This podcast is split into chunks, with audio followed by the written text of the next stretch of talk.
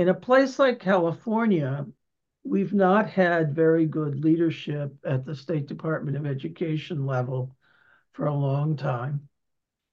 And as a result, the universities in California who educate teachers are not doing a very good job at educating enlightened teachers.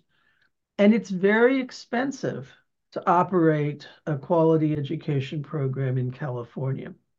For as large a population as we have in California, we have a very small number of state of the art schools. We have what a friend of mine once called treatment drift in a place like California. They got to a certain place in the late 80s, early 90s, and they've been drifting along in the 30 years since. While there's been great advancements made and a lot of work done in other places, we've sort of stayed back in the dark ages in some ways in terms of the educational programming that's going on.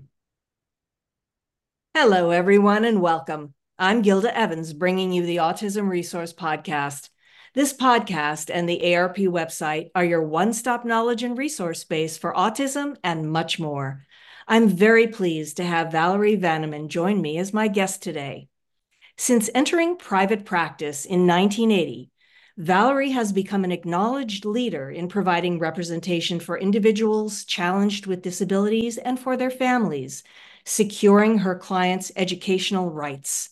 She served as a teaching fellow at Harvard Law School and is a member of numerous bar associations, including the U.S. Supreme Court, the Ninth Circuit Court of Appeal, and several at the federal district and state court levels. Welcome, Valerie, and thank you so much for taking the time to join me and discuss the work that you do. Thank you so much for inviting me. And it's a pleasure to be here. So, to begin with, the original law that was passed in 1974 to protect children with disabilities was known as 94 142. Now, there was much hope and promise for children that accompanied that passage. Do you feel that hope and promise has become a reality? That's actually a complicated question. And the easy answer is yes and no. Okay. it's a much harder question to answer in terms of how realistic was the promise that was contained in it, how hard was it to meet that promise, and what have been the impediments to meeting that promise. Because it's not necessarily the case that it is the fault of the law. As much as it is a problem of it was never fully funded, which it had anticipated being fully funded. And secondly, that doing the work of educating what we now call neurodiverse students is incredibly difficult work, requiring a high level of training skill and a research base that just did not meet, didn't live up to the hope of what would have been there. Okay, well, then what do parents need to know about the state of implementation of the law in 2024? Right? It depends a little bit on where you live, actually, and there's a divergence in terms of what you want to know or what you need to know, depending on where you live.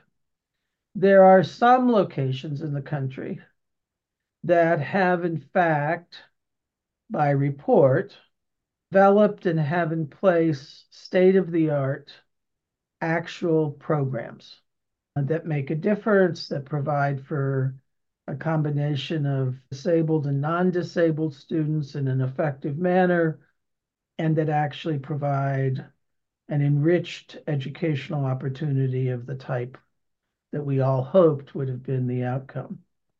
Those locations tend not to be in California, so that if you're in California, for example, you have an entirely different experience than you might have in New York or New Jersey, where there has been, by all reports, much more serious attention given to what I call the substance of the programs. In a place like California, we've not had very good leadership at the State Department of Education level for a long time.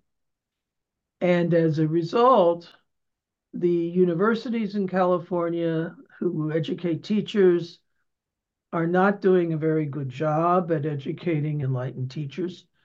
And it's very expensive to operate a quality education program in California.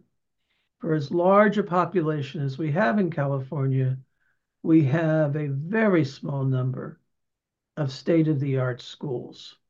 We have what a friend of mine once called treatment drift in a place like California. They got to a certain place in the late 80s, early 90s, and they've been drifting along in the 30 years since. While there's been great advancements made and a lot of work done in other places, we've sort of stayed back in the dark ages in some ways in terms of the educational programming that's going on. So it really depends on where you live as to what you have to pay attention to.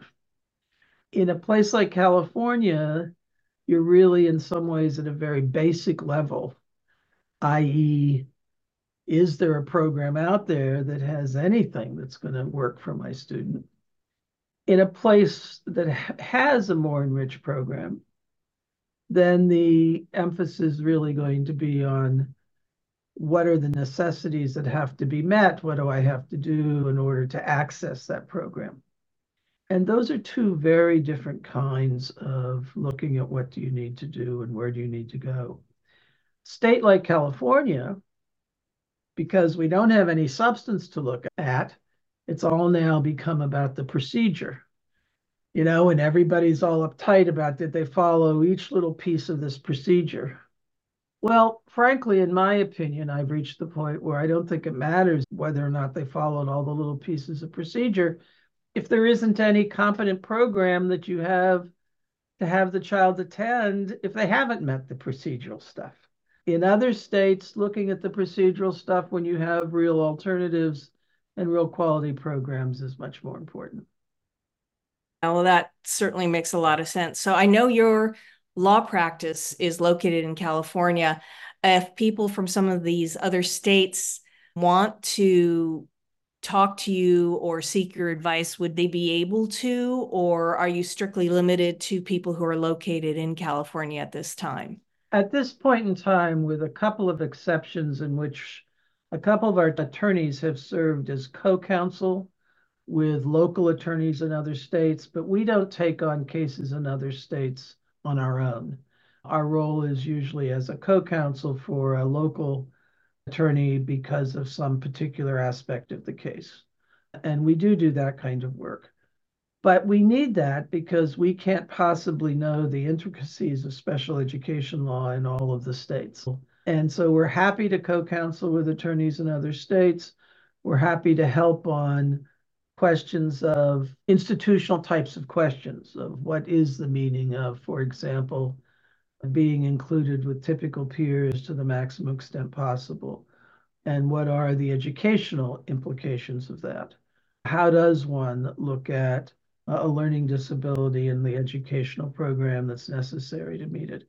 Things like that, we're happy to always talk about generally, but we cannot give specific advice as to the law of a particular state other than California, unless we're doing it in conjunction with a local attorney from that area.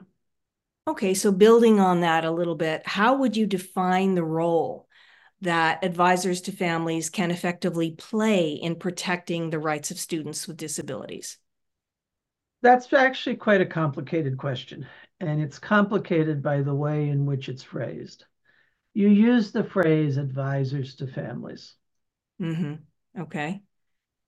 What do you mean by that? Are you talking about the speech and language person who has first assessed the child?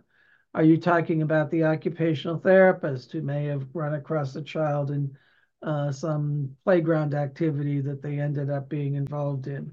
Are you talking about a psychologist who's actually given uh, or done a diagnosis and developed a full report of the child? Are you talking about one of these folks that's out there calling themselves a special education advocate who is not a graduate of a law school, but who has uh, identified themselves as a special education advocate? or are you're talking about an attorney admitted to practice law in a particular state who has a specialization. Each of those people come from a unique perspective. And I found over many, many years of doing that, that each of those folks think they've learned a lot of law, think they know the right thing to advise a family, and think that they've got it sort of totally organized and that they're giving good advice. That's not always the case. One, one experience, two experiences, even five experiences, even 10 experiences with a case, with a situation involving a child with a disability may mean only that you've had 10 isolated individual experiences. And if you've not had formal education, some sort of formal, really solid background, I think you should not, unless you are an attorney, and I mean attorney, that is authorized to practice law with a license, be giving legal advice. And that is the problem we have in this field. There is an enormous crossover between what is legal advice and what is non legal advice. Non legal advice is the stuff I shouldn't be doing and that I say to parents all the time I am not a psychologist, I am not a speech therapist, I'm not an OT. I can't tell you the level of treatment your child requires. One of those professionals need to do so. And I would not presume to do so. I'm happy to tell you what other students similarly situated commonly receive, but I can't tell you about your child, nor should I. Similarly, someone who's not trained in the law, in my opinion, should not be given parents legal advice. Well, you have to give this notice, or you have to do that, or you have to do this. They should not, in my opinion, be giving advice as to the procedural aspects of the law because it may well be that over time they've heard this or they've heard that. But the law does, in fact, 50 years on, as we've recently experienced in California, this law can take a drastic change on the basis of a single decision from a court of appeal issued on a single day. And so I think when you ask the question, what kind of advice should advisors give? It depends on who the advisor is. Professionals who are treating a student, who are working with a student, absolutely should be giving advice about what are the treatment options for a child, what are the kinds of programs that the child might benefit from, what are the things that we should be looked at. But in my opinion, they should not then exceed that boundary and begin to give legal advice as you know, in order to do this, you need to get this or you need to give that notice or whatever. I cannot tell you the number of times I've seen families who, somewhere along the line, they heard a, a non lawyer professional say to them, Well, you have to ask for this in this period of time. And of course, it was totally wrong. I mean, that was not the legal advice that should have been given. Just like I shouldn't be telling people go get two hours a week of OT they should not be telling people do this as a legal thing. Okay, now there's a lot of information out there on the internet, right? we all know that. On social media, so on, all about educational rights.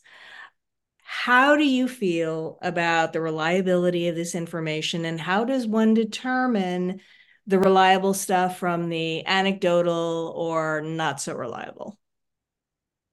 you know, I can't bring myself to look at most of those sites because I try and remain calm. I think at initial level, you need to look at the source material. Is this a parent who is describing his or her own experience in a particular situation with regard to a particular child? And while that can be helpful for another parent to understand the struggle that all parents go through, it should not be assumed to apply to your particular situation. There are sites, for example, Disability Rights California has put together and has on its website a very carefully researched set of handbooks that one can read those contain up to date, accurate legal information. They are a government funded legal services program obligated to provide accurate and precise data. And I think one can depend upon that being accurate and precise data. There's a lot of people who do posts and who are not lawyers that do it for parent education, and I understand that purpose. But I think that if it is not a reliable legal services source, you're going to want to check that information to determine whether, in your particular situation, it's accurate information that you should be operating on. Okay, well, that certainly sounds like good advice. So, what haven't we touched on in our conversation thus far? And what do you think is the most important takeaway from our conversation for the parent of a neurodivergent or disabled child? I think it's very important, very important that as a whole, as a community, we really begin to push the educational establishment to talk about a real analysis of what is state of the art education in 2024. There are a number of organizations out there, professional educators, Education Law Weekly. I mean, there's, there's just a number of organizations out there that put out articles all the time about, for example, teaching reading to someone who has a processing deficit. And that stuff is all over the place. And I think what we really need as a community to do is to say, we need the educational establishment, both at the university and college level, that is, the people who are developing this material and are teaching teachers to teach, and at State Department levels, to take a long, hard look at what are the necessary elements for effective educational programs in 2024. And what do those really cost? Good education for our population is expensive. And the notion that somehow we can do it as cheap has resulted in less than all we could have provided and resulted in students being less than all they could have been. And I think it's time that we sort of fess up that this is expensive education. It does require intensity of both time and talent from those who are providing it. And more than talking about what are my due process rights, we need to be talking substantively about what can this child expect to be able to accomplish in an effective educational program. We need to return to talking about outcomes. In 1974, with 94 142, the outcome was to get kids out of closets. We knew there were thousands of children in America not getting an education. Children Out of School in America, if you can find a copy of it, is the seminal publication from the Children's Defense Fund that was the impetus in many, many ways for why this all happened. And that was the outcome. Let's get them out of those closets and into a place where they can get some education. Now the outcome has to be looked at in terms of what is it we want to accomplish. We have to go back to believing in special education. There's a whole lot of people out there who think, you know, it doesn't matter what we do, at the age of 18, they're going to look the same as they would have regardless of the interventions we provide. Those of you who are out there know that's not true, but we need to go back to saying that's not true and to giving an emphasis to the substantive outcomes, not the procedural outcomes. I could not agree with you more. And thank you for for saying that. Very, very well spoken, Valerie. So how can our listeners reach out to you with questions or concerns? We have a website. The law firm is Vanaman German LLP. Uh, it has its own website, and so it's Vanaman, V A N A M A N, German, G E R M A N dot com, and you can go take a look at our website. If you have specific questions that you want to direct to us, the website allows you to send in general questions to our office, and we make every effort to answer those as quickly as it's possible. Well, thank you so much, Valerie, for your time and for sharing your wisdom with us today. And good luck to you. Thank you for doing this. I wish you much luck in getting the message out there. If you like what you hear, please subscribe to the podcast.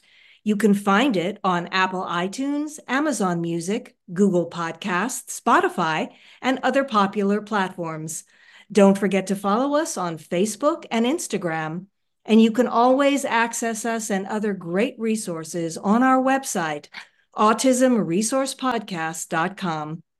I want to thank our listeners for spending part of their day with us.